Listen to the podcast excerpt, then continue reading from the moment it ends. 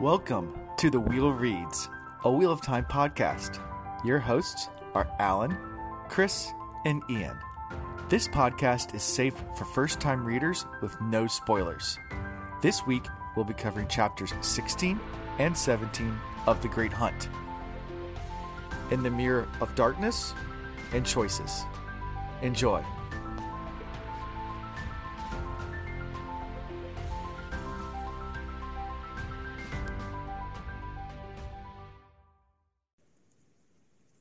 All right, welcome to Season 2, Episode 8 of Going Through the Great Hunt. It's, we are, good Lord, it seems like we're almost halfway done. We're looking at the book, but I know we're not. But it's, we've worked a lot through this book already. It seems like we're going a lot faster. At least that's just to me. But so before I get into anything else, what I always have to do is go through some housekeeping. We do have two new Patreons. Since last week. So Matthew Steinhaus and is it Levon? That's his handle on Discord are our two newest patrons. So thank you so much. Yeah. We appreciate you. We love our patrons a lot, and we can't express it enough how much we appreciate you guys. The next thing as far as housekeeping goes is because of one of our patrons, Watt Credits. He's been with us since really early on. He was one of our first ones to join up with us. He contacted me about a week ago with an idea that he wanted to do a giveaway with us. So as you guys know, we do giveaways. We just did one for our hardcover copy of The Great Hunt. So he's contacted me and said, hey, how about we give away an audiobook. So he actually has extra credits for an audiobook. So it'll be any audiobook of your choosing. So you can just let him know what audiobook you want or whatever, and you'll get it free as long as it's on Audible, which most titles are. It doesn't necessarily have to be all the time, but if you want to share it with a friend and get someone in for the first time with Eye of the World, you can use it for that, whatever you want to. But the contest will be, and I think when this is released next week, Watt Credits will then put on Twitter what the details are. But I'll tell you guys right now for y'all listening live. It'll be August 25th. Okay. If you guys are going live, it's going to be as long as you guys follow both The Wheel Reads and at Watt Credits on Twitter, you're eligible for the credit. I do have to tell you, though. Yeah, but no, I do have to tell you, at Watt Credits does have spoilers. So if you're a first-time reader, follow him at your own risk. Yeah, it's Watt_credits. That's his Twitter handle. But he does have spoilers in his Twitter, so just be careful if you're a first-time reader. But other than that, yeah, that's the – and then the drawing will be on August 25th on who wins that, and we'll go from there. So another fun giveaway for everybody. That's always fun. Cool. Thank you, Watt. Watt Credits. And then – yeah, you know what I mean? And then other housekeeping, we are – if you guys saw me last Wednesday, I was on the Dusty Wheel. We are going to be on the Dusty Wheel again, all of us. So myself, Ian, and Chris on the 19th. That's Wednesday the 19th at 9 p.m. Eastern Standard Time. So this episode will come out on the 18th. So if you guys listen to us on release day, tune in again tomorrow to see us on the Dusty Wheel. Other things, we have merchandise. We found, thank you, Rob, who's our guest, and I'll introduce him in a second. His wife's been working hard to get our merchandise up and running. So I can't appreciate it enough. That she got that up for us. We have a website.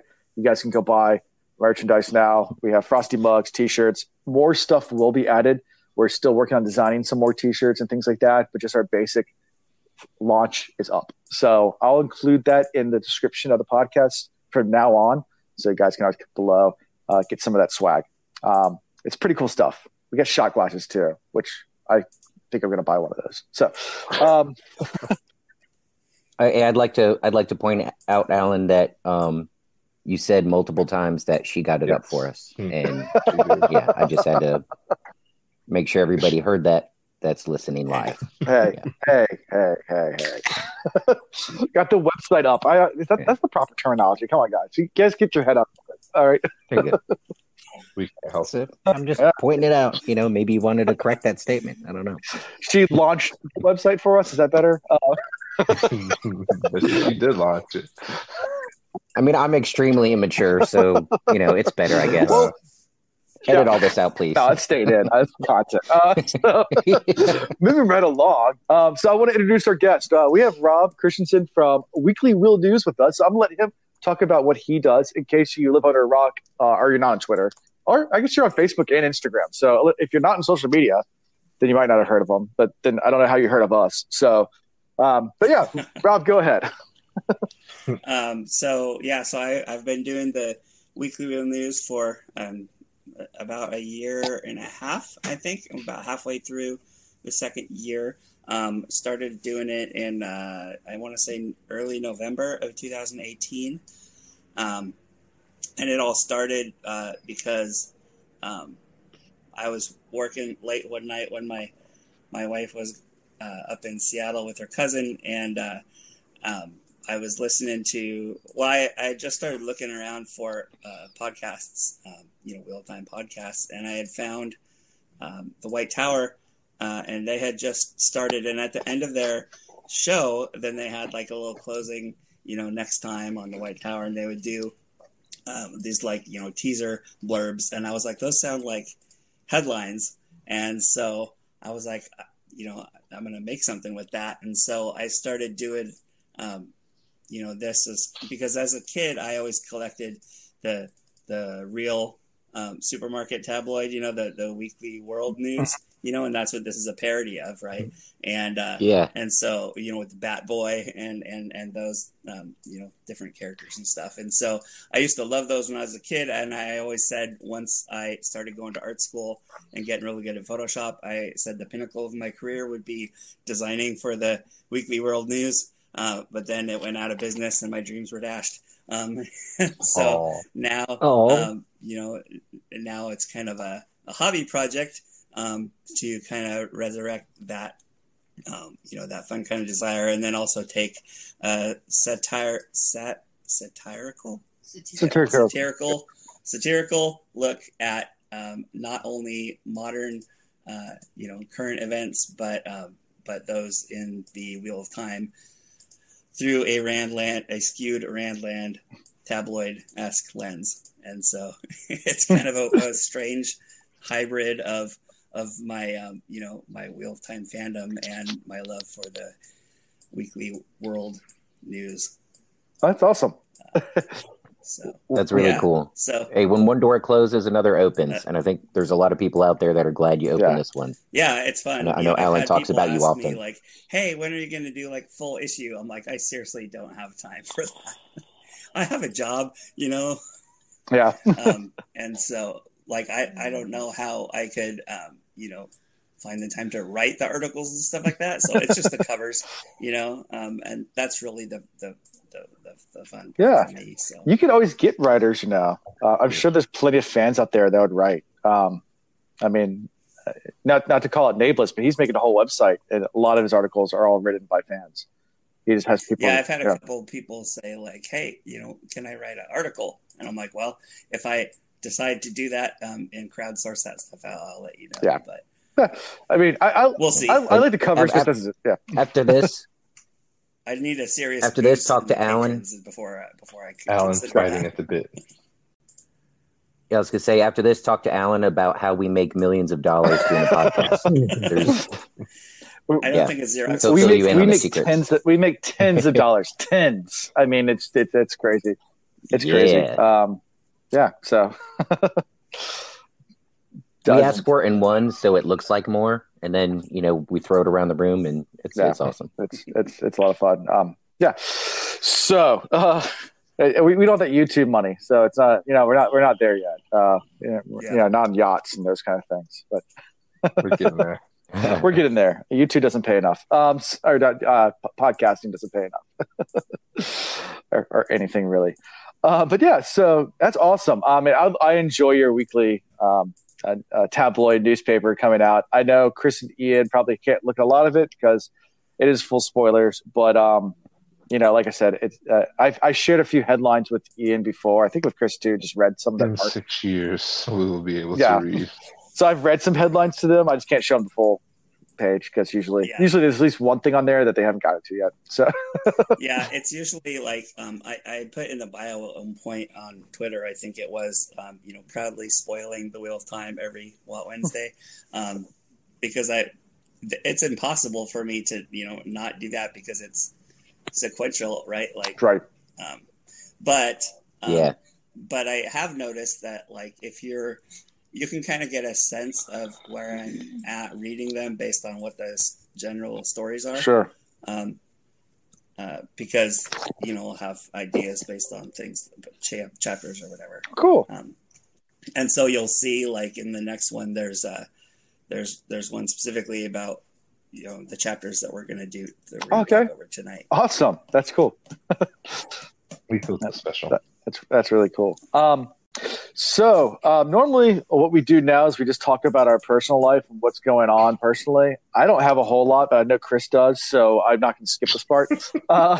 So I'll talk about my personal life real fast, but I'll just give it over to Chris. And if Ian, if you have anything too, you can talk. I know you have some stuff. Goes before Chris. Okay, yeah, Chris, you can clean us up. Mm-hmm. So speaking of cleanup, we had a storm last week. I spent all weekend long picking up branches and debris that just was all over my backyard, which was fun. I say that completely sarcastically. And then Sunday, I got to go on the motorboat with the family, which was really cute. My son's been on the motorboat before, but I don't think he really remembered. Because it was last summer. We just haven't got a chance to get out this summer. It's just been busy. It's all been August, and I'm like, normally we're motorboating every weekend. It's just been one of those years. It's been a weird year. But he was super excited. My dad let him drive the boat. He's 2.5 years old, so still to this day he keeps telling me he's the captain. So that's pretty cute. It's cute. I'm the captain now. So yeah. So that's pretty much it for my personal life. Not a whole lot going on. So what about you, Ian? I know there's some boats also as well.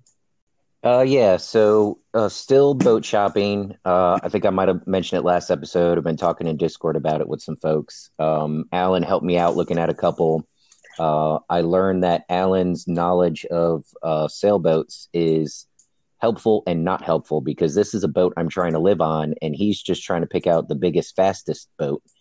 And if you know anything about sailboats, the ones that are designed for racing, the fast ones, they don't have the creature comforts down below. So we looked at one that would be a blast to sail and race, and up around Solomon's, God, we would dominate the circuit up there.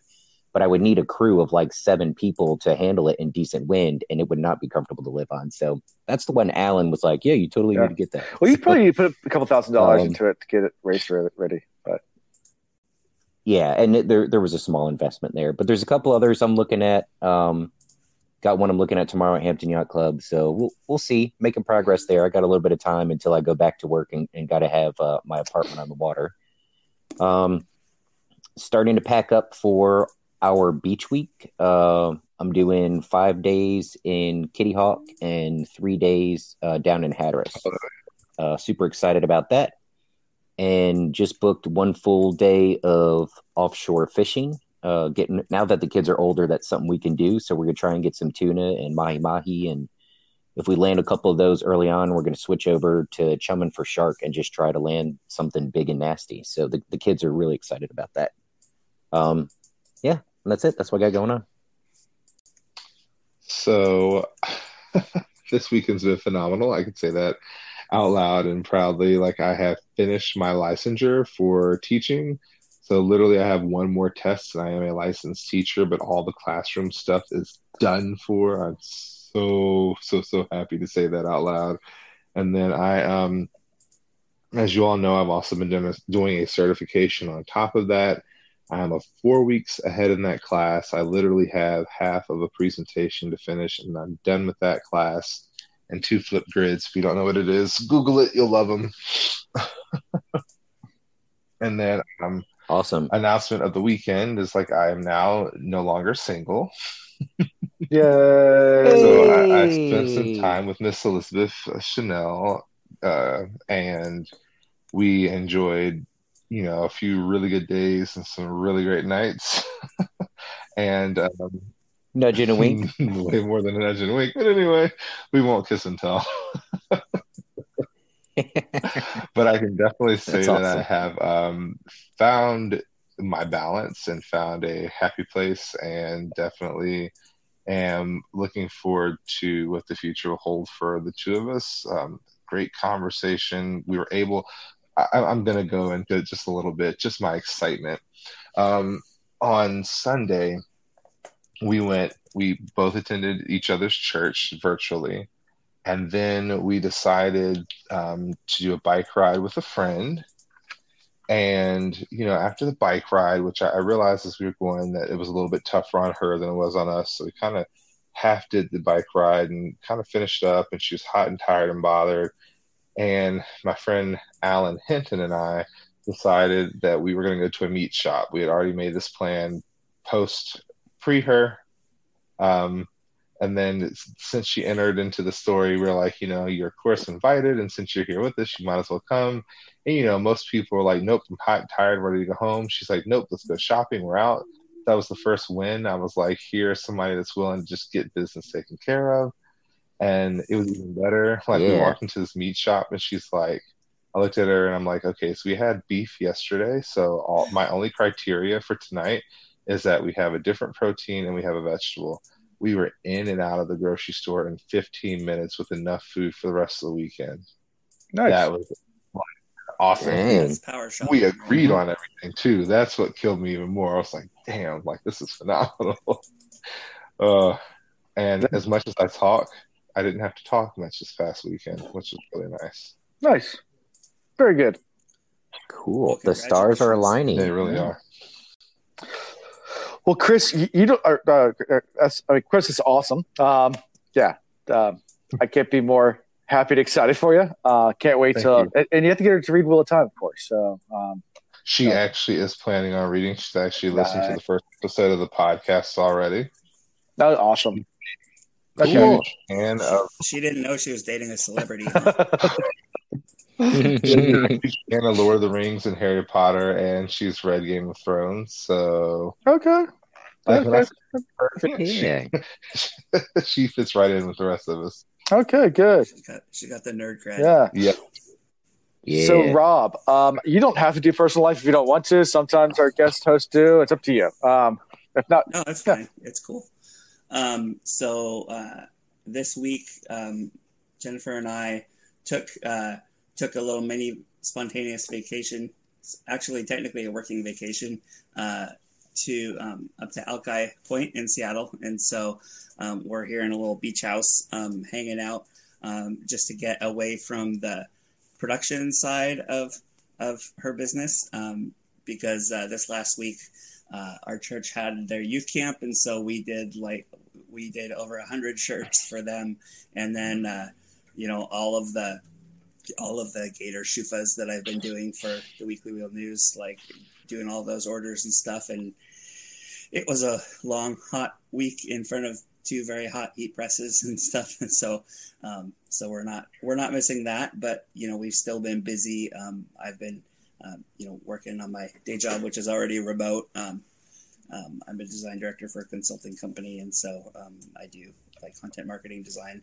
So I've been working, from here doing that while she's been, you know, hard at work on your store, which you had mentioned is up now. So that's awesome.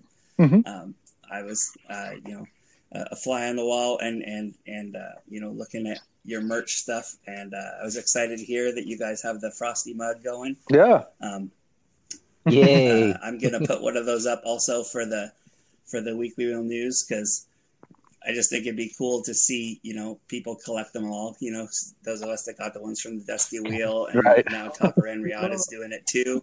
And so we'll just have like, you know, the mantelpiece of Wheel of Time inspired frosty mugs. Nice. It'd be awesome. Cool. Yeah. That'd be really cool. So that's what we're doing this week. Yeah. So there you go. Thank you, Jennifer. Rob. Yeah. Thank you, both you guys. All you guys, just for helping us out with the merchandise. It's been a long time coming. We've wanted to do merch for quite some time. We just, looked a lot of different places, and we love that we can keep it within a Wheel of Time content creator space, because that's just even. Yeah, it's kind of funny how that happened, because she's been doing she's been running this business for 3 or 4 years now, I think. Mm-hmm. And has been pretty successful in a lot of stuff for school teams and church groups and local gym teams and things like that. And she does a lot of mom shirt designs and things like that. And one day I was like, "Hey, I see that you just got this awesome Glowforge thing. Can I play with it and make some bookmarks for the Wheel of Time?" And so I did that, and those went over well. And so she's like, "Well, now you need a store," and so we set up a store and did some shirt designs and stuff like that. Sure, cool. So it's plans coming together. And then I was like, "Hey, since we're in Discord on that content creator channel that was created recently, we're talking about merchandise and stuff, and I think that's where I was talking to you guys about hey, she can do that kind of stuff, and so it's kind of cool to see, even though she has absolutely no context for the Wheel of Time, she's never read it. I've tried to get her to read it a couple times. We were on a drive, and I got her to listen to the prologue, and she was so confused, and I'm like, dang it, I should have skipped the prologue, because now I can't get her to just jump into chapter one. The prologue maybe watch a show with me when it comes out, I don't know, but yeah, the prologue is better on a reread, so it is what it is. Yeah, I remember when I first was reading the series back in the mid-90s, and my friend had tossed it to me, and after I got through the prologue, I'm like, what the heck am I reading? I got so many questions. Same for Chris and I. We were thoroughly confused. Yeah. Anyways, let's get right into the episode. So before we do that, just kind of predictions from last time, and I'll open to you, Ian, and Chris, if there's anything that you think of that I should have brought up that I missed. But so a couple predictions are statements, not necessarily predictions, but a couple highlights, I guess, from last week. Loyal accosted a tree. That was a kind of a statement. There's something different. Yeah, that he did. Varen is Black Aja. I think Chris said that, or Ian's. I don't know. You guys said about everybody. Everyone's a dark friend. Ridiculous. Wheel of Time is just the Matrix. Pretty much that was the theme of last episode, which is that it's really just the Matrix. Yeah. A lot of Neo talk last episode. A lot of Agent Smith. Yeah. So anything else from last episode that kind of you guys were thinking? Multiverse dimensions. Yeah. And we mentioned that at the beginning. That's not a new one, but yes, that was of course from last time. Well, I thought it was cool, listening to the last episode that you guys were saying, there's, as you're talking about the multiverse and stuff, and you're like, there is a sci-fi aspect to this, for you fantasy nerds. And really that's what it is. The cool thing about this story is that it is both fantasy and sci-fi. Yeah. Because, ages come and pass. And so it's not only is it futuristic, but it's also in the past and in the future and in the past and in the future. Yeah. It's the will. Love it. Exactly. So moving right along, we'll go right into chapter 16, in the Mirror of Darkness, and the icon's a dragon's fang. That's the icon for the chapter. And we talked about a little bit in the last episode, which you guys, initial thoughts were on that. But now that you've read it, I guess, that's probably just referring to these worlds. They talk about the mirror worlds. And, but we'll get to that. Anything guys you want to talk about or add? Yeah. I mean, that's pretty much it. Just giving us better description of where we are now, and then later on, Loyal chiming in, kind of filling us in on what the place is. Mm-hmm. Yeah. So, sure. So we start the chapter off with Heron kind of really, I don't want to say upset, because he never gets upset with Rand. He He respects Rand too much for that. He's worried that Rand stood up all night and didn't let them have watch shifts. That, you know, I think that's more the adjective. He's worried that Rand shouldn't have done that, you know, that he should have slept and let them have it. But of course, he was, after his little incident with his burning his hand, he just couldn't sleep. So he just like, I'll just sleep all night. Mm. And Rand, you know, pretty much just brushes it off, says, it doesn't matter that I didn't sleep. We ride. Let's keep going. We gotta catch these guys. And this point, Loyal also asks about Rand's hand, and he brushes it off, you know, doesn't want anything. And they start looking for the tracks. So let's talk about that before we start getting this whole scene about no tracks. But well, we got her, and his main focus was getting home. It was twofold. Focus on A, making sure that Lord Rand took care of himself, and then B, making sure he had a way home. But it's also like teaching Rand how to be a lord. Mm-hmm. So I thought that was interesting, the way he kind of like gave him like the shifty eyes, and it's like, you know, you're supposed to kind of say things with authority, and you do things with authority. It's like, even putting it in your place, you shouldn't be letting me put you in your place. Yeah. Yeah. Anything for you, Ian, about this opening scene or thoughts? You know, in it, get a little bit more vibe of that sense of duty from our sniffer, and just from that culture. You know, him saying you shouldn't have done it, Rand. It's a balance of looking out for Rand, you know, and also obviously everybody is putting their faith in Rand. He's the one who's going to be able to get them out of this, so he wants Rand to be fresh. But he probably has, you know, when he woke up and realized what happened, like a small sense of shame, like, you know, part of his duty, part of that small team they have is he should have pulled a shift. And I could just picture him waking up like, oh shit, I slept all the way through the night. Like, so a bit of feeling bad he didn't do his part also, but yep, that might be me reading into it a little bit. Duty. Yeah. I think that's, yeah. Lucky that's all Shannarans. They're very duty-bound people. They're warrior, right. Yeah, people. That's everybody's got to do their part and play their role for it to work. So I kind of caught that vibe. So we get this next scene, and Rand starts looking for tracks, and there are no tracks. And Cairhien still can smell the tracks. Says, yeah, this is where they're going. I can still smell it, but they're there's not even a hoof print. Not a blade of grass that's bent the wrong way. Like, if there's a bunch of Trollocs and Dark Friends all running, making a pretty good pace if they're running from these guys, they're chasing them. Like, you'd think there'd be some tracks, right? You would hope. Yeah. Yeah, some evidence of something. And he also, as he's looking around, and they've already noted that this world that they're in is odd. So, there's possibly that split second thought, like maybe here people just don't leave tracks, but he turns around and looks behind and, well, they're leaving tracks, so it can be done, but they just don't exist. There's nothing here. What were you guys' thoughts when you first read that? Even the word reassurance. He needed to reassure himself that the land did take hoof prints, scraped turf, and bent grass. Marked their passage plainly, yet ahead the ground was undisturbed. So he's really questioning everything. He's starting to have this intuitive idea that something's really off with the tracking or lack thereof. Right.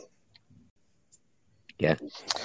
And then we get to a really fun part. So in the distance, Rand sees a spire. He wasn't really paying attention, so it's kind of already large. It's obviously right there. And, yeah.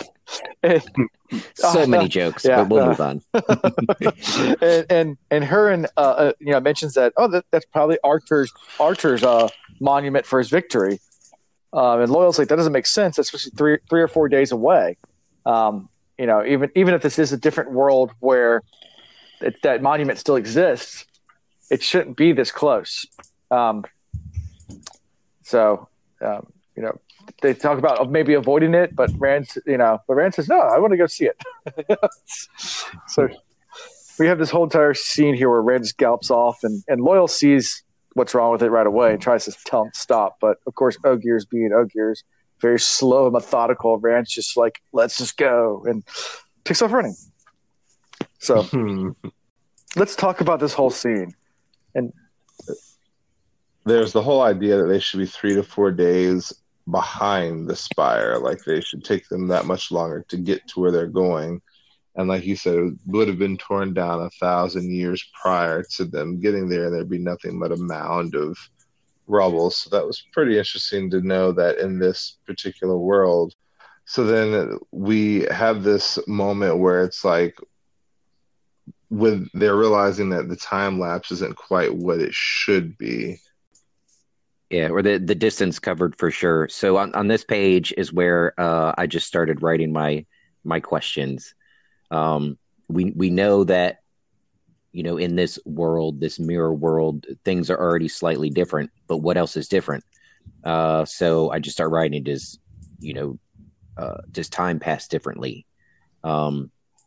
Jordan is intentional about everything. It's not like he's going to say, oh, we got here sooner than we thought. That's odd. And then there not be a purpose to that, you know? So is it that they're just able to cover more ground, or the stones, when you go from one to the other, are they not in the exact same location? And if so, what's the importance of that? You know, is that going to come into play, sort of thing? Uh-huh. So start asking more questions, but, you know, obviously Jordan's intentional about pointing out these differences and these oddities in this place that sure. They're in. So, Rob, I know it's probably been a while since the first time you read these series, but at least for your first time going through this, what was your whole thoughts on this whole entire, I guess, scene? You know, this is really where we're getting into this new world. Do you have any questions for the guys or anything you want to add?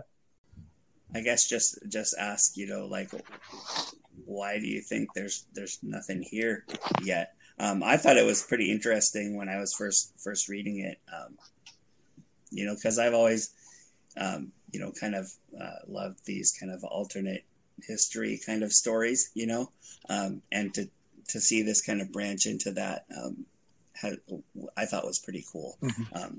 It kind of like the... you know, Amazon has that series, The Man in the High Castle, mm-hmm. You know, or, you know, these alternate reality kind of stories. I thought it was pretty interesting. So, I would just be curious. What do you guys think is happening with, you know, the fact that the place is so still? Yeah. So when we started to learn about this in previous chapters, and Loyal telling us that, it could be worlds where just a different choice was made, or something slightly different changed in the pattern, you know, possible versions of, you know, the world that we're in, sort of thing. So, and they were talking about the black scorch marks across the earth and everything. So I was picturing like a post-apocalyptic, like, you know, nuclear Armageddon sort of thing, you know, and that this earth that they're traveling on is legit dead, ravaged by war or something like that. Yeah, there's like, I've probably read the series 6 or 7 times, and, you know, there's constantly new things that you pick up, and or constantly new things that you still haven't figured out. And, you know, for me, you know, even though I know what happens, you know, I'm still, you know, kind of questioning like, well, what were the scorch marks from? And, you know, why were there contrails in the sky and things like that? Mm-hmm. Yeah.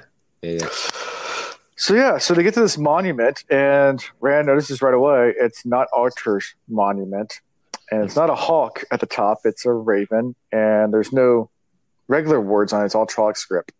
So this is obviously the Trollocs won the battle, and they raised their monument. And Loyal starts going into this whole entire diatribe about, you know, how he tried to tell Rand, and talks about, you know, that he's heard that these worlds might be what might have been. So they, you know, they're kind of alternate realities, and this might have been a world where, you know, the Trollocs won. And then Rand's like, well, why are there not Trollocs everywhere then? And why aren't we dead at this point? Because maybe the Trollocs all kill each other. You know, because that's pretty dark. You know, after they ran out of people to eat. Why do you think it was a raven, though? Yeah, that's a good question, because it brought me back to book 1, where we had the two ravens watching the inn Mm-hmm. And it kind of made me think back to the whole concept of the Ravens being part of the darkness and being like the watchmen of that.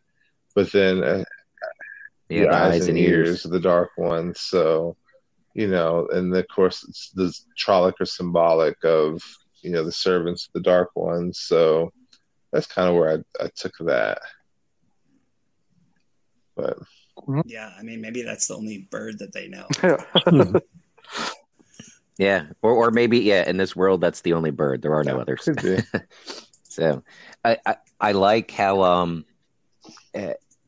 I like how loyal he kind of goes with the whole Occam's razor thing. You know, let's not overthink it. Simplest explanation is probably the best. Be like, you know, this is a world where maybe the Trollocs won. And Rand's like, oh, I can't fathom that. We'd be dead. And like, oh, well, you know, Trollocs kill. That's all they know how to do. So when they ran out of people to kill, they probably just killed and ate each other. You know, that's all they're good for. The downside is I don't know that the simplest explanation is going to marry up well with Jordan's mind, because so far from what I've read, Jordan likes to mix it up a little bit and throw you curveballs. So good luck, Loyal. Yeah. So after Loyal kind of goes into what he's thinking, like, okay, we need to keep moving on. And around the same part, Cairhien says, I think I saw something move down there, you know, behind us. And he says, I think it was a woman and something else too, but he just shrugs it off. And it's like, now I'm just seeing things. Everything's moving strangely here. I'm probably just seeing things. And that's when Loyal points to the mountains and says, that doesn't make sense. You know, we should be, you know, hundreds of miles away from the mountains, but that has to be Kinslayer's Dagger, which is the only mountain in that direction. And it's right there. Like, they should be there by dark. So I just want to talk about this whole scene. And Rand says, well, maybe it's like the ways, you know, and that's when they decide, well, maybe we should actually be careful. You know, we've been kind of nonchalantly just kind of marching all over this place. Like, we don't, like, there's no danger here. Maybe we should be careful. Yeah, there's clearly much about it they don't know and don't understand. And if for a moment, like I wrote in the corner here when they were talking about the mountains, I'm like, is it even possible that in this world the geography itself is different? Like, could there be changes so significant that the world formed differently, shaped differently? This is just – you're going to hear a lot of this type talk from me in these couple of chapters because – you know, Alan called me out the other day for saying I didn't like these chapters. And it's not that I don't like these chapters. I actually got a lot out of them, but it's more of that Jordan giving us more questions than answers sort of thing. You're just, question marks. It is kind of weird that, like, why would the world be smaller if it's just, you know, if some other event happened, you would think that the world would be the same size and the outcome would be different. Mm-hmm. You know, maybe there's a lot more to it than that. Yeah. Again, question marks. Yeah. Yeah. Any thoughts from you, Chris, about all this before we move into this kind of next pivotal scene? Oh no, I think we got really good at picking this apart a little bit. I mean, the fact that the distance is hard to judge goes to the whole fact that the place seems a little off and a little wavy. And it's almost like either they're sped up through time or time is, you know, slowed down around them, so they're able to move across quicker. But I mean, there's a whole lot of thoughts into it, and we'll soon learn more about that. But I think the more interesting idea is the fact that they're covering hundreds of leagues in less than 3 days. They're realizing that all this is happening, but they're not really questioning it too much more. So, all right, we're just going to go ahead and say this is similar to the Waygates and keep it moving. So. Mm-hmm. Yeah, the show must go on. Yeah. But Rand did, of course, Loyal gave that suggestion, like, if can a misstep here kill us? There's a question of can you die in an area that's not your area? Like, can you die on a world that's not yours? Right. Well, like the ways, if you step the wrong place, you can fall off the bridge or whatever, and you're never heard from again because no one knows what's at the bottom of the waves. So just fall forever. But yeah, so we get this next scene. So all of a sudden, they hear a woman scream in the distance. It's in front of them now. So it's now south. So Heron thought he saw a woman behind them, but now there's a woman screaming in front of them. That's kind of strange, too. And Rand runs towards the screen without thinking. And Boyle's just like, dude, we just said let's be careful. Like, and you just go running off. But it's typical Rand. Sees the monument. He runs. Sees here's woman scream. Runs. And finds this woman. She's fending off this creature. So we get a description of a Grom. This is a new thing. So let's talk about the Grom first, and then we'll talk about the women. That's there. So what do you guys think about the Grom? Because it took me until I actually went and Googled and looked at pictures and this fan art of Grom. It was really tough in my mind's eye to picture this thing. Does it look like a worm? No, it's like no. It's like a froggy, but it like bear-sized frog. Yeah, with kind of like a beak thingy with 3 eyes. With 3 eyes. So side note question, is there like evidence or conversation or admission from Jordan or something that he did drugs or like is this just did he was in Vietnam naturally in the come 60s, up this? I'm sure he did. Yeah, there might have been a little dabbling there. Yeah. Yeah.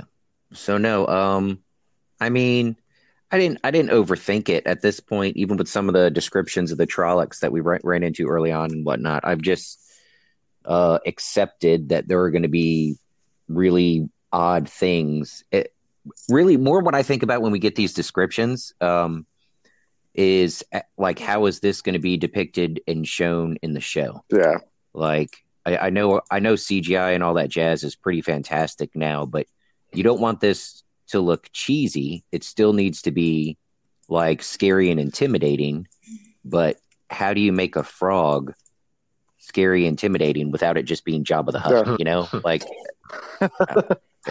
yeah.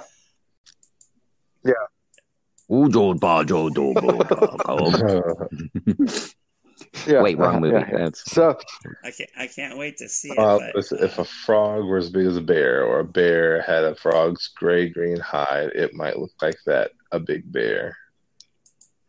Yeah, with 3 eyes. 3 eyes and a beak. Kind of crazy. Yeah. And like a big triangle face, like kind of like a frog's face. It's a really odd-looking creature. Yeah, and there's like you can Google images of Grom, like and you'll. I mean. Just be aware of spoilers. If you just go to Google Images, you'll probably just see an image and there's no spoiler there. So you guys can. Yeah, I just like in the channel that you guys are not in. I had just posted a link to one of the stories I did for the Weekly Wheel News back before, and it was a giant Grom balloon added to Macy's Day City Parade. Oh, wow. Perfect. Yeah. So. Kids screaming and running in every direction. Yeah, and I just retweeted it on my account. If you care to see it, yeah, that's awesome. And it's just a picture, so you're not going to get spoiled or anything. Sure. So okay. Yeah, so this weird creature's obviously trying to fight this woman. She's fending it off with like a stick or a branch, and Rand immediately draws a bow. You know, and without even thinking, just releases an arrow, hits it on its side, and it turns and starts charging right towards Rand. Of course. And then you hear the woman. She yells at Rand, says, "Hit in the eye. The only way to kill it is to shoot in the eye." And Rand seeks the void, loses the arrow, and goes true. Boom! Hits the eye, dead, right there instantly. And then we get the description of our woman Selene. So. She's hot, smoking hot. She's a 10. 1, 2, 3, 4, 5, 6, 7, 8, 9, 10. She's a 10. Thoughts about your initial first impressions of Selene? What do you think she's doing there? Who do you think she is? I mean, we could probably talk the whole episode just about this, but I almost feel like she was trapped there on purpose, like she was put there. She was dawdling with magic she had no purpose doing, and then got stuck. Okay. Yeah, the vibes I got were very distrusting, just in general. Like even right off the bat. So after Rand hits it with this arrow designed to take down a Trolloc, great shot in the side, it just turns around and charges at him, right? And there's a special way to kill it that somehow she knows exactly how to kill it. Okay, how does she know this information? Also, if they're so difficult to kill and they're this scary, treacherous animal creature thingy, how was she fending it off with a fucking twig? Like, it seems so much like a setup, like to, I don't know. I picture, you ever see some of these videos in, there was one that just came across, actually this guy in Thailand that was posing as a beggar that had no legs, but then some other guys came and took his pants off and exposed that he had legs. He was just trying to make it look like that to get more money. Like that, I just got that vibe here. Like she was totally trying to lure him in, you know, throwing bait out for him. Yeah, which raises so many more questions. Does she already know who Rand is? Like, you know, I don't know.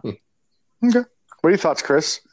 I think there's been a huge role reversal because as of late, Ian's been making me put the floaties on. Okay. I don't know if he's leading me to it or if really I just don't have those thoughts and they're all coming out of him now. But it's like I really share the same sentiments. It's like at the end of the day, like, who is this random person? Where do these creatures come from all of a sudden? Did she create these creatures? Like, did she bring them forward? Like, they're conveniently around when she needs help from Rand. Like, did she have control over it? Like, that was my thought.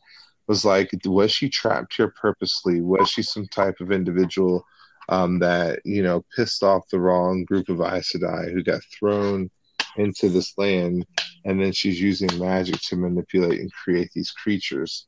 And now Rand's kind of loosed a new evil onto the world. Or, like, is she from the time of the legends and she could train male and female? And, you know, there's a whole bunch that went into my mind, but as Jordan always does, just left me with more questions than answers.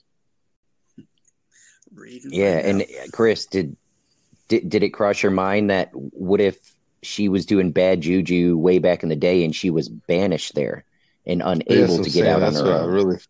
And so now she's using Rand to try and get out. Like, bro, I mean, she even guided him. She's like, I know what you can do, whether you realize what you can do, and this is all you have to do to think about it. And she can even read the script on the stones. Yeah, she knew enough to know these are the characters you need to focus on. Just focus here, and make sure you embrace the void more often. Like, you really need to focus. We'll get there. Sorry. Yeah.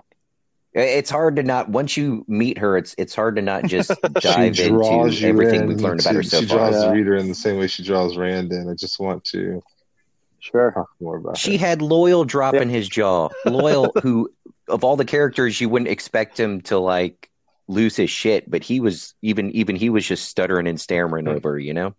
Yeah. Well, she does, like, you know, at the end of this chapter, you know, and maybe we'll come back to it when we get there, but she does make a Freudian slip at one point, and it's kind of interesting. So I'd be curious what you guys think. Yeah.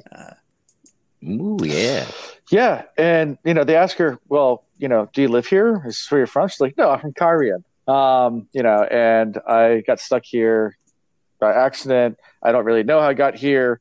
I don't know how to get out, yada, yada, yada. But she's like, but I know where one of the stones is, so you should come with me and we should go there. And she asked them, you know, why are you here? And Kieran's like, oh, because we're hunting the horn. And goes, oh, and Rand's like, dude, shut up. Like, and we know where it is. And there's dark friends here. We're going to go find them and get the horn back. And, and yeah. All right. So pause for a moment. I've talked before about, you know, my general understanding and respect I have for the Shannarans and their sense of duty, and, you know, they all kind of know their place or whatever. I think it's very out of character for him to just blurt out what their mission was. I think a person like him would know that if it were to be told to a stranger, it would be Rand's place to tell it. And he would also have some OPSEC in mind, you know, in this strange place with this stranger, to not tell her that. So then another question. What powers, abilities does she have? Can she actually compel them? or is it just that and Alan and I actually talked slightly offline beforehand about her. Like, is she actually so freaking beautiful that you just lose your ability to think normally? And that might sound strange, but if you haven't met that kind of woman yet, I hope you do, because there's been a time in most guys' lives that, they think they got it together, and then they're face to face with this just drop dead gorgeous woman or man, I guess, if depending on your persuasion there, and you can't even talk straight. Mm-hmm. So is it that, or is she sprinkling magic dust on? Mm. I don't know. Well, that was my kind of thought. Like, is this an illusion? Like, are we not seeing the true her? Like, what we find out when we get to the real world, and what we find out when she gets the guys to go where she wants them to go? Is she, like, essentially a magical spider in the sense that she's drawing somebody into the inner portions of her web? Ooh, I had all of these. I like the imagery there, brother. I had all these thoughts, but then also I love how she's, like, forcing or really coaxing Rand into embracing the void and embracing the power. Whether she wants to put it in a candy-coated way, she's just like, it makes you feel better and it gives you what you want. And, like, she is really directing him to make use of this power. And she's kind of, like I said, teaching him how to do it. So, yeah, mm-hmm. She could be good. And buttering him up as she talks to him, like, really, trying to build his confidence and play on his ego a little bit. Mm-hmm. Yeah. So once they mention the horn, she immediately goes into, the horn. I've always wanted to see the horn. She says, Rand, you should get it. You should blow the horn. You should be the one. Rand's like, I just want to get back to my friends and get the horn. I don't want. He's like, but you need to seek greatness. And he's like, I don't want greatness. I don't want glory. I really just want to do this and get back. Like, I don't want all that. So he did at one point say, like, we got to get the horn, but I have to save my friend's life. And yet she doesn't say anything about that at all. No, she cares less. She's like, whatever. The horn, though. Yeah. And she's so slick. She's so slick, and she's setting him up for something in the future. Where is it? What does she say? Don't know her anyway. And if it gets out, we'll bring her heels. No, it would never do, Selene said, for that to fall in the wrong hands. The horn of Elir. I could not tell you how often I've dreamed of touching it, holding it in my hands. You must promise me when you have it, you will let me touch it. She doesn't, she's got ulterior motives. It's not like she's going to say, yeah, I'm going to take it and steal it from you, or I'm going to blow the horn or anything like that. She's just so subtle. Just, all I want to do is touch it, Rand. So, when you get it, just let me hold it for a quick second. It's not really that subtle. She's setting it. Yeah. She's just a little bit. Just a little. Yeah. I personally think she's pouring it on way too thick. Yeah, but it's just I don't know about you guys, but I have red flags going off when somebody's like, just trying to be, such a butt kisser, like mm-hmm. They want something. Yeah. Yeah, very over the top. I know you and I don't know each other personally, but I am very bad about catching red flags when it comes to women early on. I usually see them in hindsight, way after the fact. So, yeah, she might have had me caught up in it. Too bad Matt and Perrin aren't here. Yeah, exactly. Well, woman. Perrin would know what to do. So she sees his hand bandaged and offers to help, and he kind of refuses, but she doesn't take that. So she pulls out some ointment. And it starts to heal almost immediately with this ointment, which is kind of strange. Some magical ointment she has. And while she's doing this, she gives that whole speech where, some men seek greatness, others are forced to it. It's better to choose than to be forced. Yada, yada, yada. So. It wasn't magical ointment. It was icy hot. Yeah, it was icy hot. That's right. Good point. It was cold. Yeah. It goes on cool, but then it turned warm as she rubbed it in. I'm like, that's totally icy. Oh yeah, just yeah. Ben. So, before we move on to this next interchange, anything from this whole seeking greatness and the ointment scene? And I love how everybody comes straight to her aid. Like, she definitely has like this pull on them or this hold on them. I mean, every time a question's brought up, somebody has an excuse for her already. So she's definitely got some type of allure on these guys that's just keeping them, like you guys said, kind of pulled in. So she also is the most beautiful woman that any of them have ever seen. So, so she definitely got them under spell. Yeah. Or is she? Or is she some 1,000-year-old witch lady that is actually old, decrepit, and hideous, and somehow has them seeing her differently? She's wearing a necklace with a red ruby on it, and you know, ooh, from Game of Thrones. And if she takes it off, she turns into this really old. Yeah. There you go. Mm-hmm. Is it something like that? I don't know. It's the same person. It's the woman from Game of Thrones. It's yeah, it's the crossover. That's it. Oh, the red lady or whatever. So, I love a good crossover episode. Anyway, so then Rand says, "Well, are you Aes Sedai?" And she immediately goes, "No, I'm not Aes Sedai. Don't ever call me Aes Sedai again. I don't like Aes Sedai. They're stupid. They don't know what they're doing. They think they know everything." But what do you think about that? Such an odd exchange. Like, she still doesn't. She still wants to keep his confidence up. She still wants to build him up and butter him up. So she's careful, you know, to say like, "Oh no, you didn't do anything wrong. Don't apologize," sort of thing. But the way she corrects him on that does seem like there's a lot of bitterness there, and perhaps she was offended by that question of her being an Aes Sedai. But you know, she still wanted to butter him up a little bit. So it's, I don't like her very much. Chris, I know I say everybody's a dark friend, and I've cried wolf, so people are like, yeah, but she's, I don't trust her. I'm just she's up to something. What do you say, Chris? I'm just interested to see what she's going to do next. Yeah, she's going to get her way, so let's see what she does with it. Yeah, so you know, they keep moving. Rand's really thinking through everything as they keep moving. The mountains are getting closer and closer. And Loyal's over there talking to her the entire time. Their heads are together, and eventually Loyal comes to talk to Rand about what he says. Like, "Hey, Rand, she said that you're right. The waves were used through this place." And Loyal's like, "I'm really impressed by how much she knows. Apparently, she's from Cairhien. She has access to the Royal Library, and they have lots of books and." And she read all about this place, so she knows everything about it. And the ways are based off these worlds, and yada, yada, yada, and all this other stuff. So you get this kind of, you know, before she kind of pops back in and interjects, it's kind of this, Rand's kind of getting really suspect.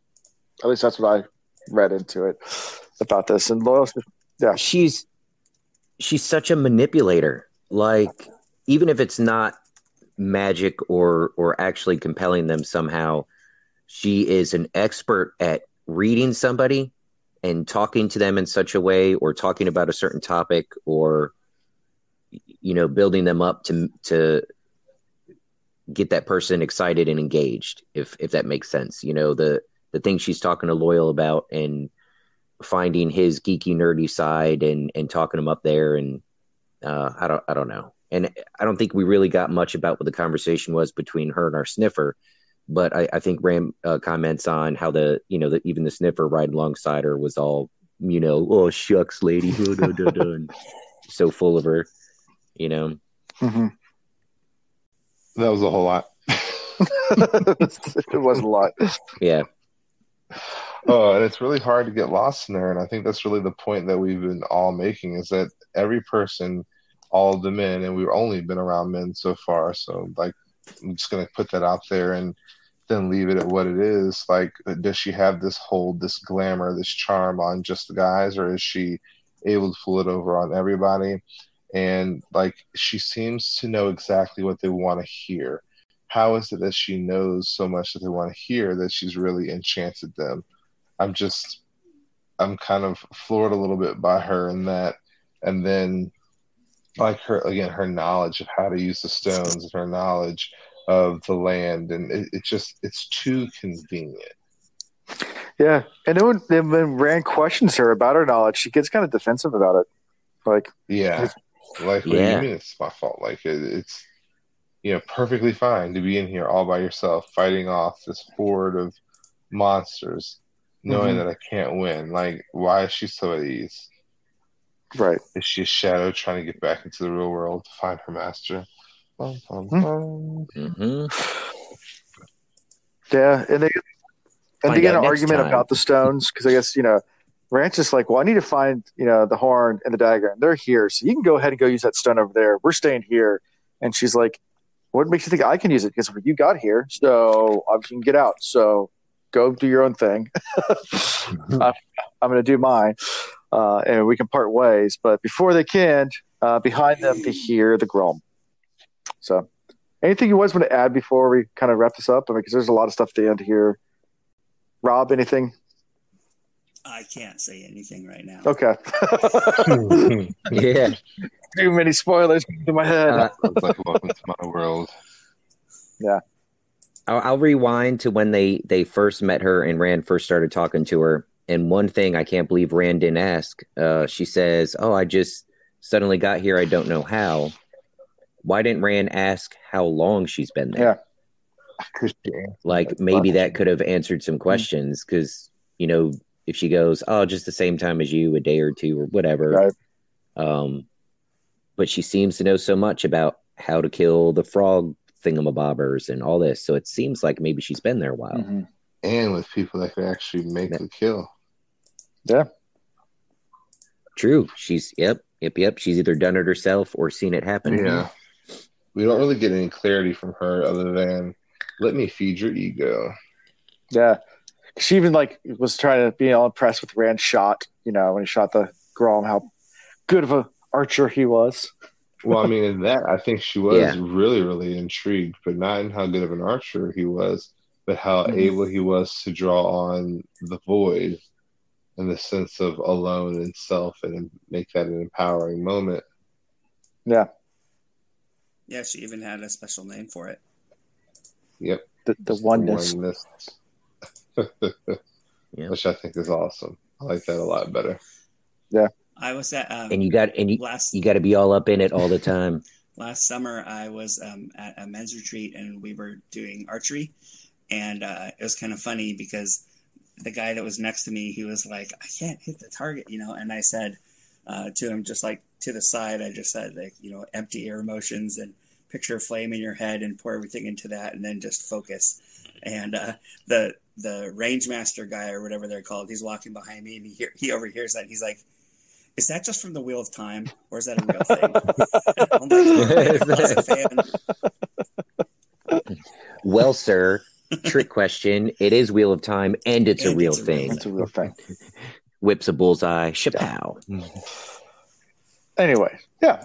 So any thoughts from you guys as we wrap this up? I mean, we got 5 Grom now coming at them, so that's pretty scary. Giant frogs with beaks. And you have this woman who's not terrified at all and just kind of really weird but hot. Yeah, just thoughts on this whole chapter before we move on. So question for Chris, and this is where I started feeling this about her even more. She wants to travel through the stone portal. Rand doesn't. And then magically something happens where she might be able to encourage him. The Groms show up. Mm-hmm. Is she controlling them, creating them, guiding them, calling them? She's a manipulator.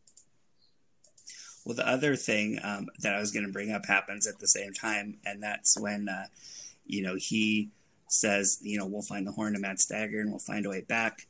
Just stay with me. And then she's like, you always, and then she corrects herself and she says, you always are so stubborn, which I thought was weird because, like, she says that just the tense that she says it in, right? Like, why would she always know what he does when she just met him?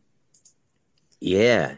And I mean, and then the question is, it just her having knowledge of him in this lifetime, or does she know all of the Neos? Yeah. That is ridiculous. Like, you were just this stubborn last time we did this, and you were just this stubborn the time before that. And yeah, because she doesn't say, like, you're just being stubborn. She says, you always are so stubborn. Yep, I actually have that. It says, you always, ... Drew, this is, she drew a breath as if to calm herself. You always are so stubborn. Well, I can admire stubbornness in a man. So, and like Rand didn't even like question it. He was just so hot and bothered. He was like, all right, let's go for this. Mm-hmm. He said, but not right away. Yeah, that wasn't a taking a deep breath so she doesn't lose her cool. That was taking a deep breath so she doesn't reveal too much. Mm-hmm. So you guys, any thoughts then around that, or is that maybe Rand actually plays Selene in the Game of Stones to instead of Shane, it's now Selene. I don't know. Okay. Well, the thing is, we've got this image of a woman in the dream that Egwene keeps having. And then, because that's the first thing that came to my mind, is like now we have another connector to the dream, and it's supposed to be like an evil overshadow. So, what's this direct towards her? And if so, what makes her so evil, makes her so powerful that she couldn't get out of the world on her own? So, and also, I know usually when you read these books, you're reading a lot faster paced than we are, so. This would be fresh in your heads if you were reading this book at a normal speed. But in the previous chapters before this, when they were going from village to village, Uno kept on seeing a woman in all the windows. Oh, yeah. So that would have been fresh in your mind reading this. So, anyway. Yeah, when you're watching like a horror movie and you know that if they go into that cabin, they're going to die. And you're yelling at them to, like, don't do it, you know? Like, oh, yeah. That was my reaction when I first read this. Some people, it took longer. I think that there were so many, hidden, well, not even hidden, they're obvious references, like, especially how you're saying, like, just look at, when this person was, coming to Egwene and, and it's like their descriptions are all the same. Mm-hmm. Mm-hmm. Yeah. All right, moving on to chapter 17, Ian's favorite chapter title, Choices. And our icon is a portal stone. Now, one thing that's interesting about Choices, and I might be wrong, but I think I did this. There's actually, it appears 3 times, technically 4 in the series. So the first 2 books have a Choices, and then book 5 has a Choices, and then the second to last book has it's called A Choice.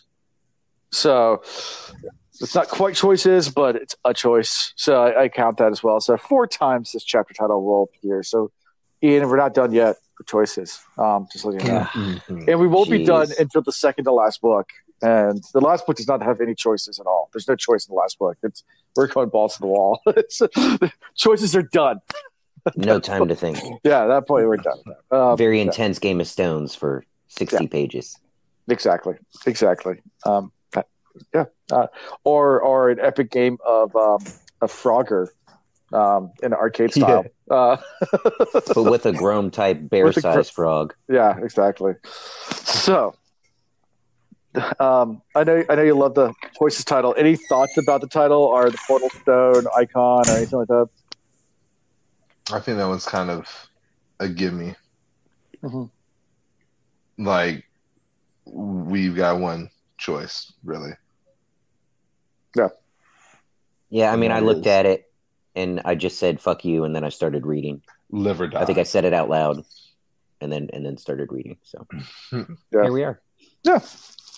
So there we go. So we start out with Rand, says we can run for it. And Selene said, well, no, they don't give up. They'll hunt you. Now they have your scent. They're tracking you. Like, they're going to keep coming and coming and coming and coming. Like, and they won't stop until they eat you. So, and that's where I got my whole, like, I've been waiting to talk because that first chapter though it had a lot, was just a whole lot of her bringing people into her web. Mm-hmm. And then we really get the depth of it all, which is her trying to escape this world and get back to the real world. That's how I felt the whole time. And she tells them, you must kill them all or find a way to go elsewhere. Point blank period. Like, you got two options, Rand. You got two choices, Rand. Mm-hmm. The portal stone can take us elsewhere. Like, she's really angling, and I feel like she's got some control over these animals. I feel like she's drawing them in. Like, I don't know where they even came from before her. There was nothing else in this land. So it's all on her. It's her fault. Yep. Sure. I will say this, and I mean, I'm sliding ahead just a little bit. We'll get into it. But at least Rand attempted to make his own decision. And he attempted to not be forced into her web. So, yes, choices, rolls eyes, but Rand actually tried to make a choice. Yeah. Yeah, and, you know, Rand's like, well, there's only five. I'll just kill them right now. Not a problem at all.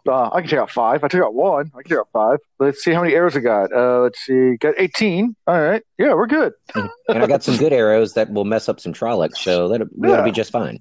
Yeah, exactly. So Rand kind of looks around. In fact, Loyal and Hearn, I don't even need you. Yeah, you guys just stay ready to take her to the stone, and I got this covered.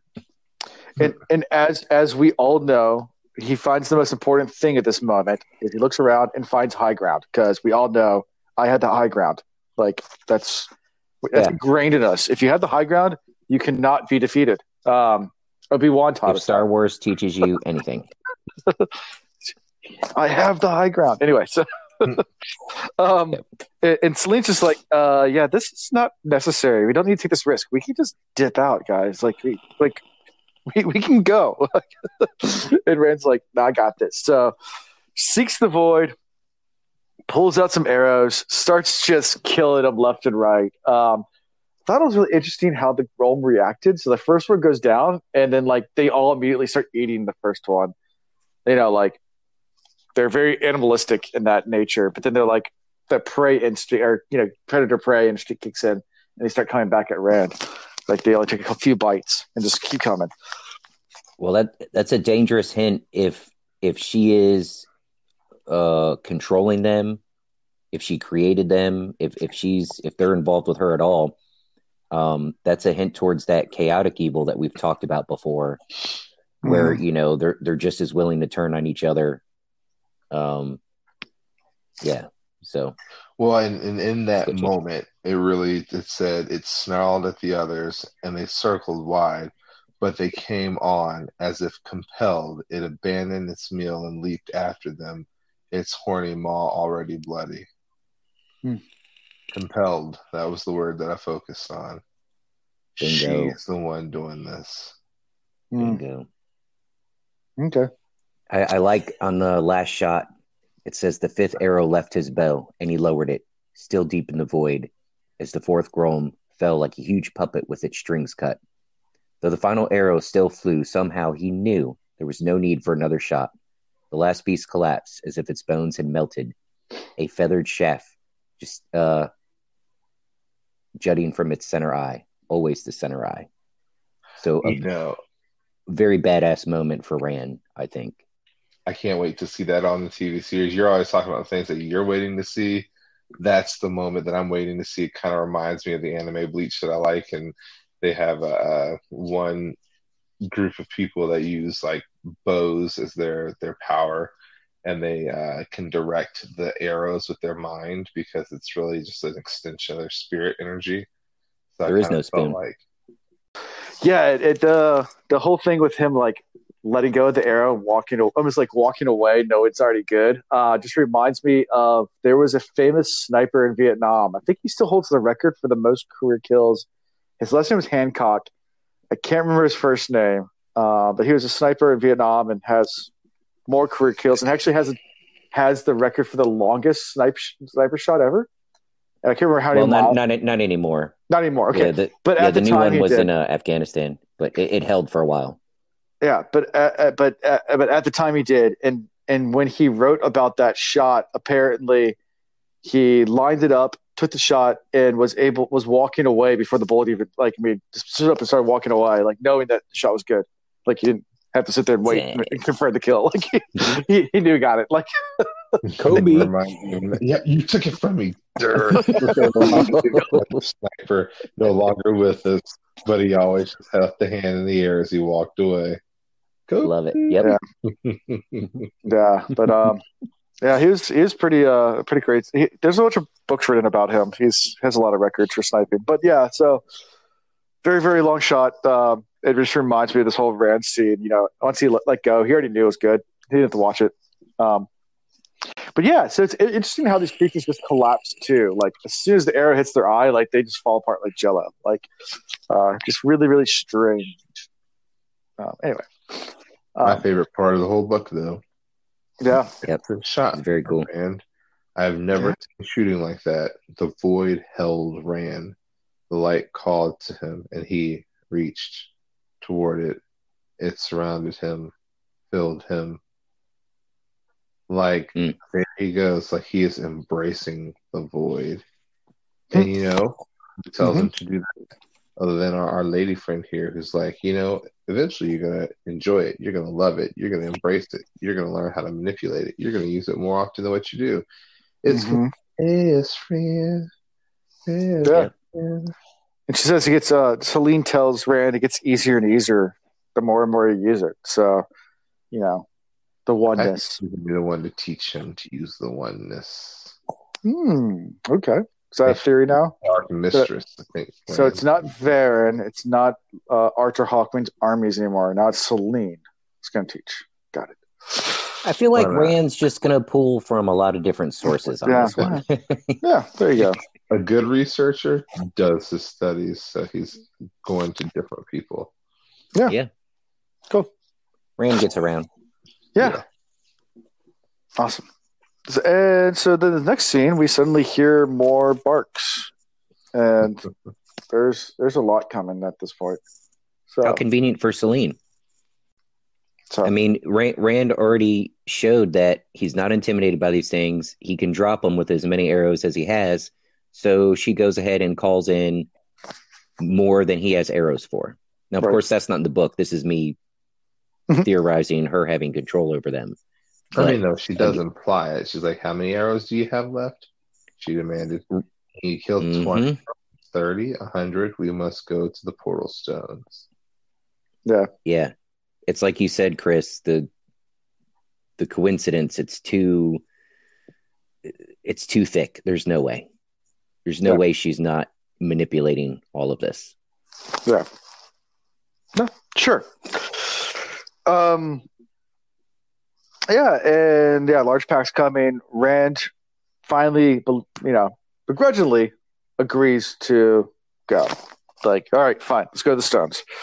And they head through the hills away from the Grom. And this is the part where Loyal just throws his quarterstaff. He's like, well, this is not going to be good against these things. And throws it to the ground. So Loyal rapes the tree. Takes this quarterstaff, doesn't even use it, and then discards it. Like, fuck this shit, I don't need it. Like, it would have at least been more acceptable in my mind if he took it with him and this became some, like, powerful weapon for him moving forward. Well, you got to remember, Jordan always has us come back. So what may not have been important today may be important in book 13. Well, maybe I won't close the door on it, but right now I'm a little disappointed in Loyal. Yep. Poor tree, giving itself up for nothing. Yeah. So, you know, you have this tense scene now happening, though, because you have, you know, they killed the 5 Grom, but now there's a whole pack of Grom. Who knows how many, but it sounds like a ton of them from all directions, except for the direction of the portal stone. Yeah. Convenient. Yeah. And they all run towards there, and then she gives him a little lesson real fast. She goes, all right, those are the symbols you got to focus on. Go focus. And Rand's like, why don't you do it? Like, it's like, no, you got to do it. You do it. No, you do it. But yeah, so in desperation, because obviously it's coming, Rand goes ahead and begins the channel. This stands for the true world, our world. So it implies that there's an understanding that there's a true world and there are numerous other worlds. Mm-hmm. Yeah, they are a direct reflection of the real world. So diversity, right? But you get this cool thing where the whole world starts to flicker. I can always picture this. It's just everything starts to flicker and shake, and then pop. They're back in the and the regular world. Everything's vivid. The colors are all bright. It's beautiful. They're out. They gotta wear shades. Yeah, they gotta wear shades now. The sun's not paling. I wear my sunglasses at night so I can. Did you guys have you guys listened to this on the audiobooks at all? Yeah, I generally read and listen if I have time to do both. I'm too cheap. I love when Michael Kramer does this as a flicker. I'm just like, how do you even say that without just getting all tongue-tied? Yep. Yeah. Hey, so check this out. Drawing a deep breath, Rand put his hand on the symbol Selene had pointed out. He looked at her to see if he was doing it right, but she merely watched, not even the slightest frown of worry wrinkling her pale forehead. And then in Rand's mind, she's confident you can save her. You have to. The scent of her filled his nostrils. What's wrong about this? So Rand's focus has been to get the horn to help save Matt.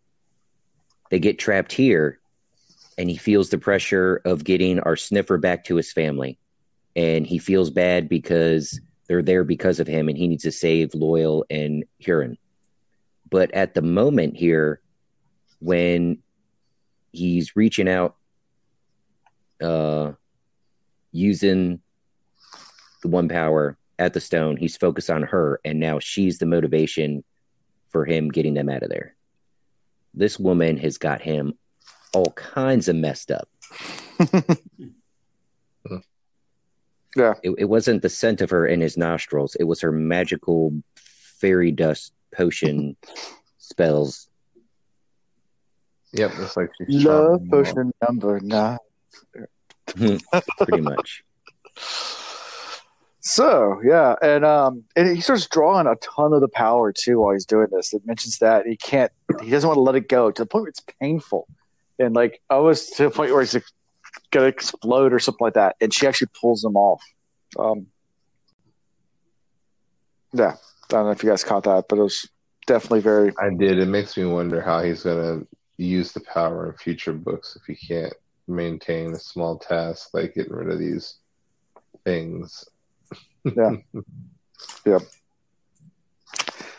So any thoughts about the Portal Stone world before we go back to the real world? I mean, I guess we're going to talk about it a little bit more too, but any thoughts about all these scenes we discovered or anything like that before we go to this next interaction? They should have left the extra baggage back there. Mm-hmm. She's trouble. I should have left her behind. Okay. Yeah. Completely agree. Okay. They brought the horses back though, right? Yeah, they got the horses. Yeah, you know. Yeah, Rand still has red. So, yeah, that's good. So, Rand asked Selene not to tell anybody about what he did because obviously she knows. I don't think Huron and Loyal really quite understand what he did. I don't think Loyal's that dumb. Loyal knows suspicious. It's got to involve the power. Yeah. But he's never too quick to jump to conclusions, you know? Yeah. Hasty. Yeah. Right. Yep. He's kind of parent-ish in that. Yeah. And so at this point, they're like, well, at least, you know, we're back in the real world. So is the trail here? And Huron's like, nope, the trail's gone. I told you we should have stayed there. They're still back in the portal world. And that's where Selene kind of explains that they still might be okay. She's like, you know, we actually might have been smelling the future. And you might have smelled the future, and they're still going to come this way. And, you know, explains a little bit more about the worlds and that there are possibilities. And that's the reason why it was more pale. It's because it was a very improbable world. Probably never could happen. But if it's like a giant change, low probability, it has that weird ness to it. But the worlds that are only a slight variation might seem almost exactly like the true world, the regular world. Mm-hmm. So you got to give a little cred to Chris and I. I think Chris started harping on this last time too, like as we were talking about what are these different worlds, mirror worlds, and then talking about the trails that our sniffer was able to sense, mm-hmm. that they could be things that haven't yet happened. So it could be a trail from the past, but even potentially a future. If we're in this world where things can kind of overlay and intermingle, that might be what he's sensing. I mean, we guessed a bunch of million different things, but that's definitely one I think Chris threw out there first, and I piggybacked on him. And you guys did catch that, you know, she did say distances are different in some worlds, but also time can run in reverse in some. So you can time travel through these things. Mm-hmm. Time. Dun, dun, dun. And just like that, I'm back on the time traveling tam train. Bingo. Technically she did mention that they can go backwards in time and forwards in time and all sorts of different things. Dude, the Jordan is a prophet, man. Like, did you guys hear in May NASA found a parallel universe where time flows backwards? No, I did not hear that. Is this true? It is a. Like, Google it. I just had to find the article again. We should. That's fantastic. I guess NASA have more than one place that they meet. And this is really off topic, but what do you mean? Does NASA have what? Like, did they do research and stuff? Like, I know we have major NASA here, but is there another major NASA? Yeah, there's NASA Houston, there's NASA Canaveral, NASA Langley is the big research for aerodynamics. Not so much, well, they did the Mars project here in Hampton. Yeah, down in Florida, they launched there, but they do a lot of research there. Yeah, I think they have different. I mean, NASA has a bunch of different, research facilities, but I know we're one of the big ones. Yeah, yeah. We got the NASA. Oh yeah, I mean NASA Langley down in Hampton is a very large facility, and that used to be the mission control during the Mercury and Gemini missions. It wasn't until Apollo missions that they moved it to Houston. Chris, did you know Mercury Boulevard was named Mercury Boulevard because that's where they used to do the parades and whatnot before the launches of the Mercury program? I had no idea. Blow your mind. You really did. You got me. I'm learning. Yep. On to routine. Going on. So Lance says that they may be ahead of them. Convinces Rand that how about we just wait here at least for a day or two? They might come right to us, or if not, maybe Inktar will catch up to us. So either way, we should probably stay here, not try to go back into the proto world, see what happens. And, you know, Rand's like, okay, we'll do it your way for now, but thoughts? They better sleep with one eye open. I'm as confused as Loyal. And when everything converges, like I could see this happening, you're going to have the Inktar group, you're going to have the wolves, you're going to have Fane and the Dark Friends, you're going to have our small party here all kind of collide at the same time, and it's going to be glorious. That'd be kind of cool. And then hot potato with the horn. Yeah. Mm-hmm. Maybe Rand's dumbass actually gets the horn and then goes, "Hey, Selene, remember you said you wanted to touch it? Here, hold it real quick." And then poof, she's gone. Interesting. Any final thoughts from any of these chapters? Yeah, that kind of wraps up this chapter. You know, I think we covered everything. All right. If you, Ian? So maybe her power over them comes from that perfume. Mm. Remember, Rand mentions the perfume and being able to smell it. It fills his nostrils right before they portal through. Mm-hmm. And then when she pulls them out of the void, you know, they're trying to figure out what's going on, what to do. And Rand's just sitting there thinking about kissing her. Like, he's just totally, all this shit's going on. And he's like, maybe I should just kiss the girl. Yeah.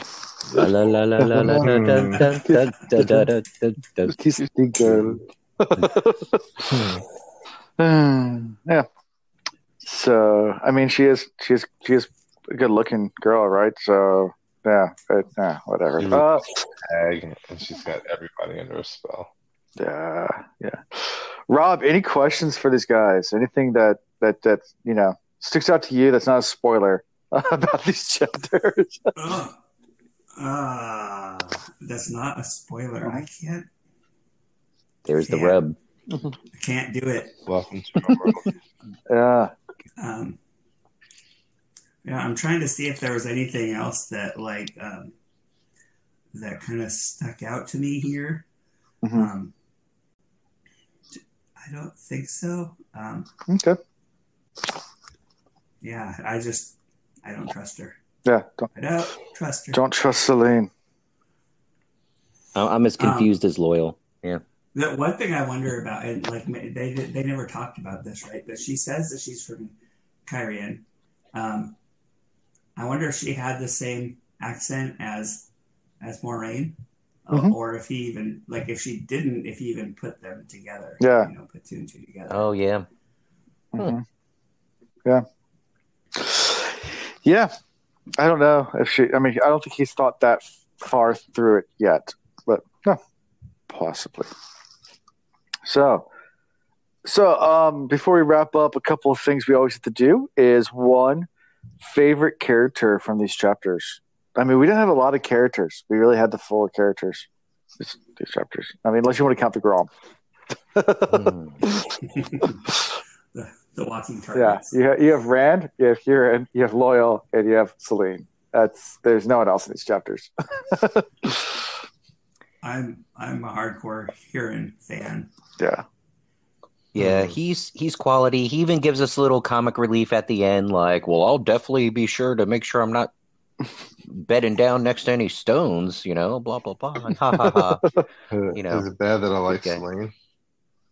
Okay. No, that's what I was going to say. But yeah. What's your reason why, Chris? Because I was going to say the same thing.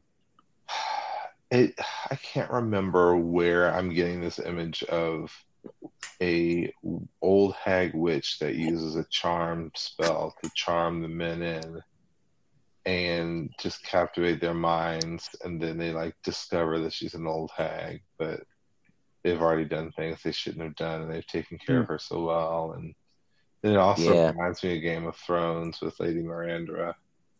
So. Yeah, that was her name. That's right. Yeah. So I go with her as well, but Sandra, sorry.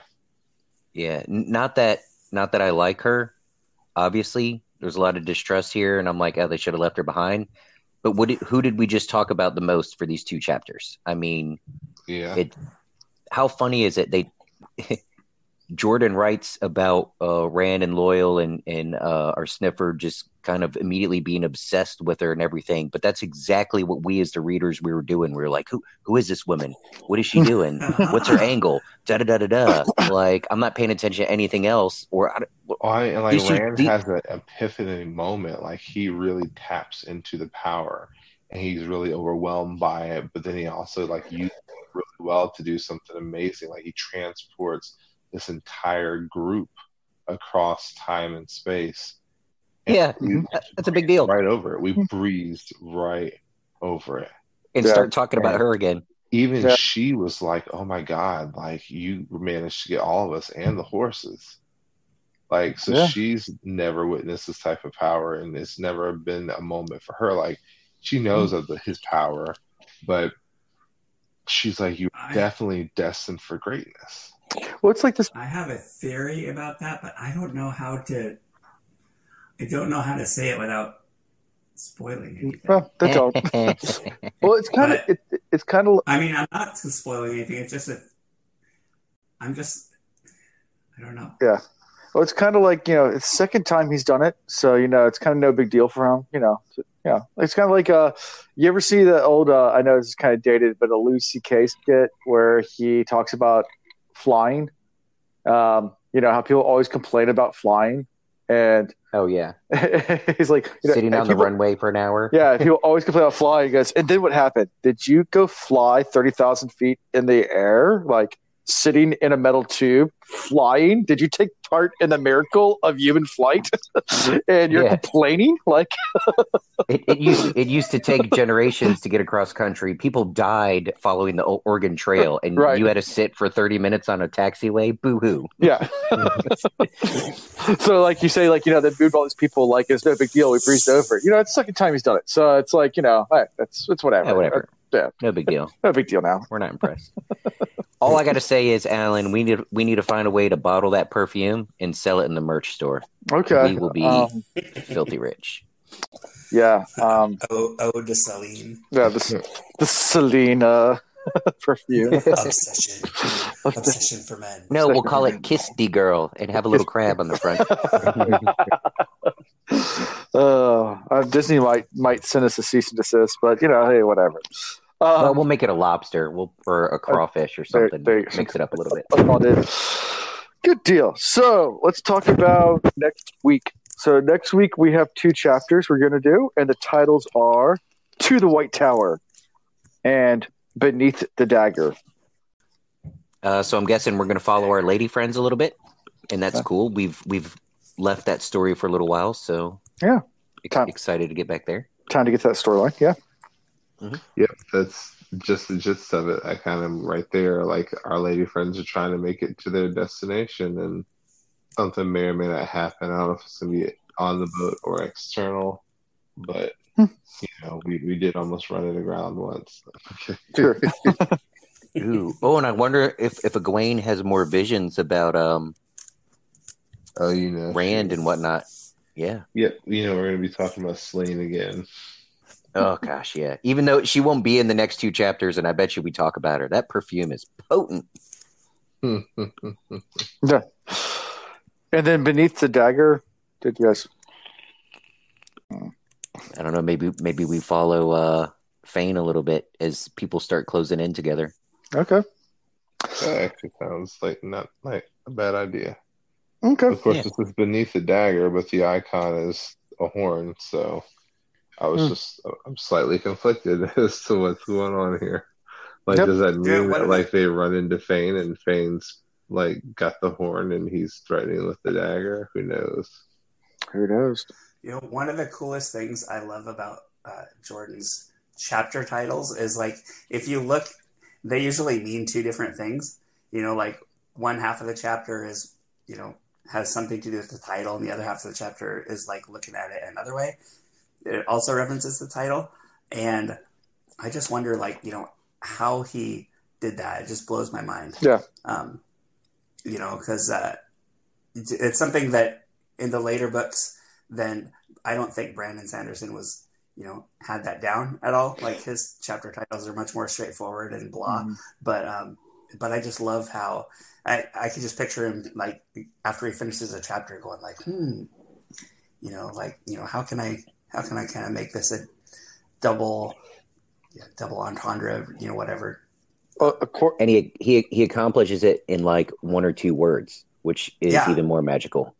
According to a Discord chat, Robert Jordan didn't write the chapter titles. His wife did. So. Little female Aes Sedai action there. So she was, he was his editor too. So that explains it. Yeah, the Aes Sedai, they don't lie, but it's not the truth you think you hear. So that's what the chapter titles are. It's a little misleading, but not misleading. Yeah. Just not what you thought it was going to be. Yeah. Cool.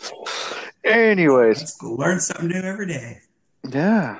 Well, any final thoughts before I go ahead and do my sign off for you guys? No, I'm good. Okay. Cool. Rob, does Loyal make better, cooler weapons? Like, if he finds cooler trees, like, or is this Oh, man, like, if there's a grove of awesome trees, is he like, hold on, real quick, and he builds like a trebuchet? But he has to go to outer space to a dead star and find a giant midget that can work the forge, and then they. Oh, yeah. I was like, where's he going with this? Oh, gotcha. Yeah. He's got to go kill times for a long time before he needs some more XP. His experience Yeah, yeah. And then they could forge this awesome. Yeah, it's pretty cool. Yeah, it's really cool. But yeah, so Rob, thank you so much for coming and joining us. I hope you had fun.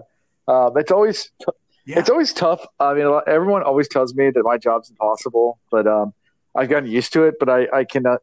I guess I can imagine because like my first time when I first started doing this, it was tough. Now it's gotten easier because I'm just used to just kind of glazing over and not really listening to the guys talk. Gee, thanks. That's my secret. His eyes go blurry. I'll listen to it when I edit it, and I'll just go sure for right now, and I not even pay attention to what they're saying. No, but it's a lot of fun. It's a lot of fun to have other content creators on, and thank you for taking some time to come out and do this with us. Thanks for hanging out. And how can they find you, Rob? I mean, obviously you're on all social media. Yeah. So the Twitter, Facebook, and Instagram are all Weekly Wheel News. Mm-hmm. And so, yeah, you can go to any one of those. There's also a Tumblr page that I often forget to update with the latest issue, but I guess that if you don't have a Tumblr, then like, you know, after 3 or 4 issues, it kind of like gives you a speed bump where you have to like sign in. So maybe that's not the best way to see it. But also I upload them, or I try to upload them to my Patreon page, which is patreon.com/WWN, in case you guys want to see stuff there. And if you decide to sign up as a patron, then you see the issues before they come out to everybody, and they're always posted in full color. Ooh, cool. And I'm also like, I'm looking for ideas to build the tiers, because right now I don't have tiers. I haven't done a whole lot with it. So I'm open to any suggestions of, you know, things people would like to see or benefits people would like to get. For a second. Yeah, I've edited our tiers so many times, and I've added and subtracted tiers, and I kind of like where it is now, but I'll probably change it again many times. So, but Patreon is the best way to support your favorite content creators. I mean, Twitter's not going to pay anybody. None of those social media. I say they aren't going to pay people. Facebook will pay you if you do videos, like YouTube. But for the most part, for posting, you're not going to get paid. But you know, it does take as content creators time for us to do a podcast, for Rob to do put together an amazing weekly tabloid for us to view and laugh at and have a great time with it. So supporting our content creators is always something. So check out his Patreon page, definitely. And the new issue is almost done. Okay. I have the stories all dropped in. I just have to get some imagery, but cool. We're coming up on time again for Tarmon Guiding It 2020. So there's a sneak preview. Awesome. All right. Well, how we can be found. We're at The Wheel Reads on Twitter, Instagram, and Facebook. The Wheel Reads @gmail.com is our email address if you decide to send us an email. As mentioned before, we do have our Patreon at patreon.com/thewheelreads. I think we have 5 tiers now. I might end up adding a 6th somewhere down the road. That's going to be Ian's special tier. That's like $2,000 or something like that no one's going to ever buy.